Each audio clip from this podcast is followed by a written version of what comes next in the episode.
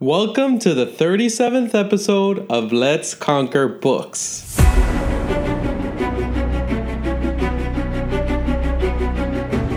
Aubrey Marcus, in his book Own the Day, Own Your Life, said, To live one day well is the same as to live 10,000 days well. To master 24 hours is to master your life.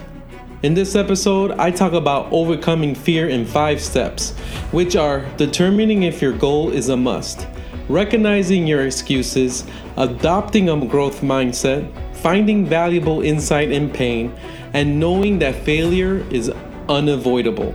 So let's get into it.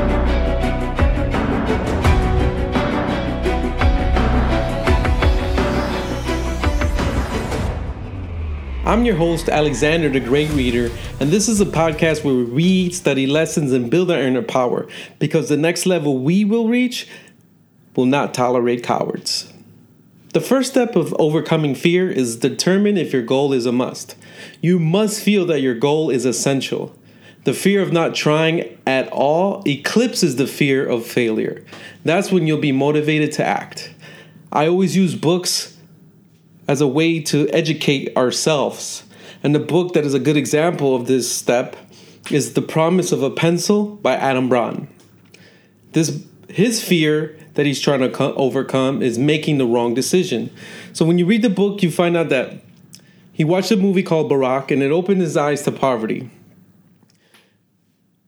Later on, he packed up his things and united with the Cambodian Children's Fund and he liked the experience there, but his family and people around him told him, "Okay, I know you want to help it. You know, you should work first for your career, and then at the end, you pursue the passions you have." He refused that because, you know, he was his goal was a must, must, and he was building towards that must. He went backpacking in South America, and he spent time with a farmer there and his family, and it opened up to his eyes on how to help poor people and through education. Because while he was there the farmer didn't want him to help him like with the land. He wanted to help him more of like can you teach my kids english? Can you teach my kids things? Because that farmer didn't have the means or the way to give his kids an education and that's what he saw as more valuable so he came back from this trip and he got a job at Bain and Company, which is for people who are very smart and they make lots of money and it's a great career. And then they gave him some time off, I guess, where he's able to take some time off and keep his job. So he started a 501c3, a nonprofit, and he to raise money for his passion was to uh, give education to kids in poor countries. And at this event, he raised $8,000. And that was enough to build a school. Now, he got advice in the book from friends that was wise that they say now is the time to t- take risk. You're 20 years old, and if you don't do it now, later on, you're gonna have a family and a mortgage, and you won't be able to take the risk because you have too much responsibility. And he, that really impacting that advice. He met another nonprofit person, met uh, through Dory online and visitor in Laos. And that inspired him to leave his job. He said, You know what? I'm leaving my job and I'm going to do this nonprofit thing. And he's, you know, you read about all the failures and things and hard decisions he had to make. There was one point that he was actually offered equity into a company by this very rich man. Was gonna get lots of money, a car to pick him up all the way in New York because he had to go work somewhere else. Just great opportunity. He turned it down because he's like, no, I have to concentrate on my goal. And look where he is now. This Pencil Promises uh, organization has 481 schools across the country, across the world, and currently there's 94,000 students in those schools right now. That's impact. And that's a goal that to me is like, wow, he must do that. Those 94,000 students would have never had an education and he's giving them an education. Step two is recognize the excuses. So when you're afraid, you'll do anything to put off working toward your true purpose. This results in countless excuses. A book that will help you with this step is Extreme Ownership by Jocko Willink. I've talked about this book before. It's one of my favorite books I've ever read. And think of it how he was inspired to write this book. A lot of inspiration that he got through his work actually was the fear of losing lives, of getting others hurt, of not getting the plan executed the way he needed. And he says in his book that your attitude sets the tone. So you have the power to change your attitude. So your attitude towards those excuses you have, you have that power to change it. Let's say you have a fear of heights. You got to change your attitude towards that fear. He also says um, that excuse that you're creating to not conquer the fear of heights. Check your ego, he talks about. Do do what needs to be done. Don't say, "Oh, I'm not fast enough, I don't have time, I'm too old." No. Check that ego and do what needs to be done. That's how you overcome excuses. You recognize them and overcome them. It's part of the fears you have are excuses. Another thing he talks about is um, cover and move. So in, in warfare, you don't have a lot of time to think. You make the decision and you go and you shoot and then you cover yourself because you know there's going to be an engagement and then you move again. Make a decision and move. Same thing with overcoming your fear. It's never going to be a smooth thing. So you just make an action, feel terrible inside, uh, traumatized, but then you keep moving. Again, you're going to feel trauma until you overcome that fear. Another thing he talks about is the simpler the sexier. So the more complex your fear is, the more excuses you're to have. So don't complicate your fear, make your fear more simpler, and that way you can overcome it in a more simpler, easier way. The third step is adopt a growth mindset. It's not about achieving something and being perfect every step of the way. It's about getting comfortable with what you don't know and continuing anyways. The book I will use for this step is Mindset by Carol Dweck. I did a whole episode on just this book. I love this book.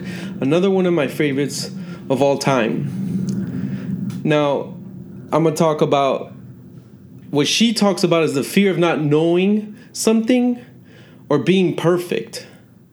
So there's three things in this book that will help you adopt that growth mindset so you overcome fear.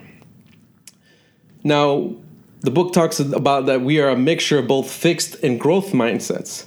So, a fixed mindset, let's say with the fear of heights, what I've been using is like, no, I can't do that there's no way I can do that. It's impossible. I've tried a lot of times. I've always failed. You're fixed on that mindset that it's impossible.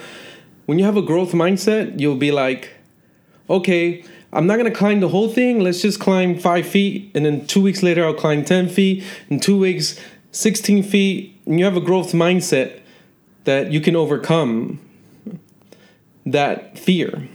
Mindset greatly affects how people live their lives you're either to live with limits or you're to be limitless. A fixed mindset, you're limited. I'll never climb that mountain. That's the limit. Limitless is like I'm open to training my mindset, my brain, my physical body. I'm open to accepting help to people who are, will are inspired to help me to overcome this fear, and and you you're limitless to that fear. And the last one is we can change our mindset. And there's four steps to changing your mindset. You got to embrace the fi- fixed mindset and say, okay, I have this fear of heights. I got it from a childhood experience. I tried two times to overcome it, and these are things that happen. And then you and identify what triggered that belief that no, I will never be able to do this. I'm too afraid. It freaks me out. I don't like how I feel. And you got to identify what triggers that. And then you create a persona of that fixed mindset and say, all right, I'm going to conquer you. And then you educate that persona and work with it. And he says, okay, you're going to get conquered um, fear of climbing this mountain. And this is how we're going to do it. And you're going to work with me to do this. Step four is finding valuable insight in pain.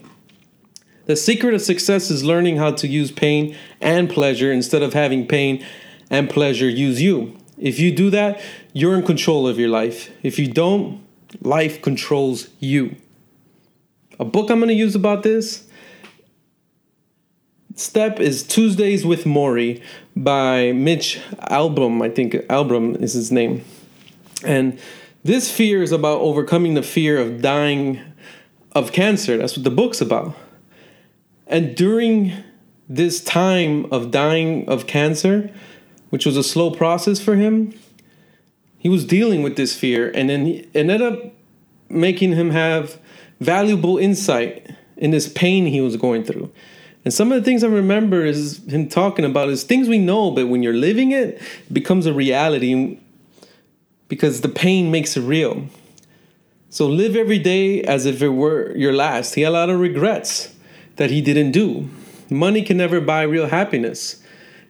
And that was more like you can buy cars and things, but it won't make you happy.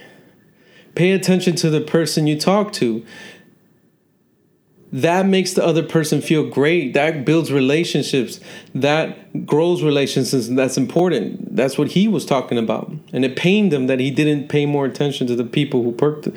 but he, then he started applying it through overcoming this fear of dying and changing his whole mindset marry a person with the same values as you and treat them well decide your you own your own rules and do not let society steer your life and forgive others as well as yourself. He learned this all through the pain of dying. And it's valuable information, valuable principles that we should apply from this man who was going through pain and is trying to teach us something, and you can overcome a lot of fears. The last step is know that failure is unavoidable. So if you accept from the onset that failure is inevitable part of your success, you'll be less afraid of it. Failure can provide you with a valuable learning experience that will positively impact your future strategies. The book I will use is one of the books I've recently read and one of the best books I've ever read. I probably say that too much is Steve Jobs by Walter Isaacson. It's a big book, but it's about almost everything about Steve Jobs you need to know. And he made a lot of failures, and one failure was recruiting John Sculley as the CEO of Apple because he was excited because he was from Pepsi and he thought it was going to be a good thing, but it ended up getting into this match with the board and everything. And Sculley was liked by the board and he just went with the board and ended up firing Steve Jobs. Another failure he had is believing that Pixar would be a great hardware company, hardware company. So he bought that from Lucas, George Lucas, and he thought it was a great hardware company. He invested a lot in people who can build good hardware and trying to sell it as hardware. So he wasted a lot of time and money in the wrong direction because they were more of a, a movie studio production company, and he didn't see that that way. And he felt that he wasted a lot of money and time in the wrong direction. And another failure he had is a lot of product failures you know, when you read the book, the Apple Lisa, he failed in that. He ended up creating another product like it in the same division to go against it because he was so upset. The Macintosh TV never worked out. The Apple III, the Power Mac G4 Cube, those were all product failures. But it's just, it's unavoidable. It's part of his success. Every successful person's biography you read, you'll read a lot of about failures.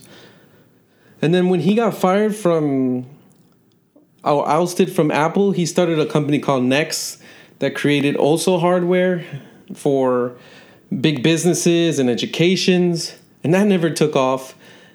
It was a failure, and Apple bailed that company out at the end when he decided to go back and he acquired Next. You know, he also failed in life in many areas, in like being a father. He later regretted that he was never in the life of the daughter he had with like a girlfriend and he just took care of her financially but really wasn't in her life.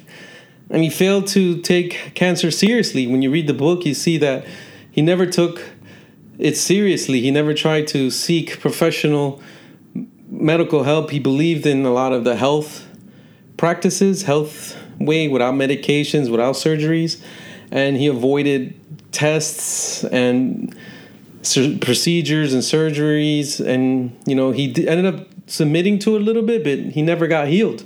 He let it spread. So that was probably his biggest failure. So action for the episode is take each step the five steps and read books either the ones i've recommended or find your own and go deeper on the psychology the philosophy or the principle of that step and you know read books that people experience using those steps in their life like i've ex- mentioned in the books. I want to thank the listeners you the listener for helping us with uh, getting 2900 plays and downloads. Amazing. It inspires me it helps me keep going. The reading challenge is at 150 books out of 160 almost gonna have to probably change that goal and let's connect on Twitter, Instagram, and Facebook. All the links are in the description. Spend most of my time on Instagram. And let's connect. Uh, give me some feedback, some uh, show ideas, any questions, anything you would like, just let's connect. See you on the next one. Please subscribe to this podcast on iTunes, Stitcher, Google Play, Anchor, or any other podcasting platform so you don't miss the next episode where I talk about turning obstacles into opportunities.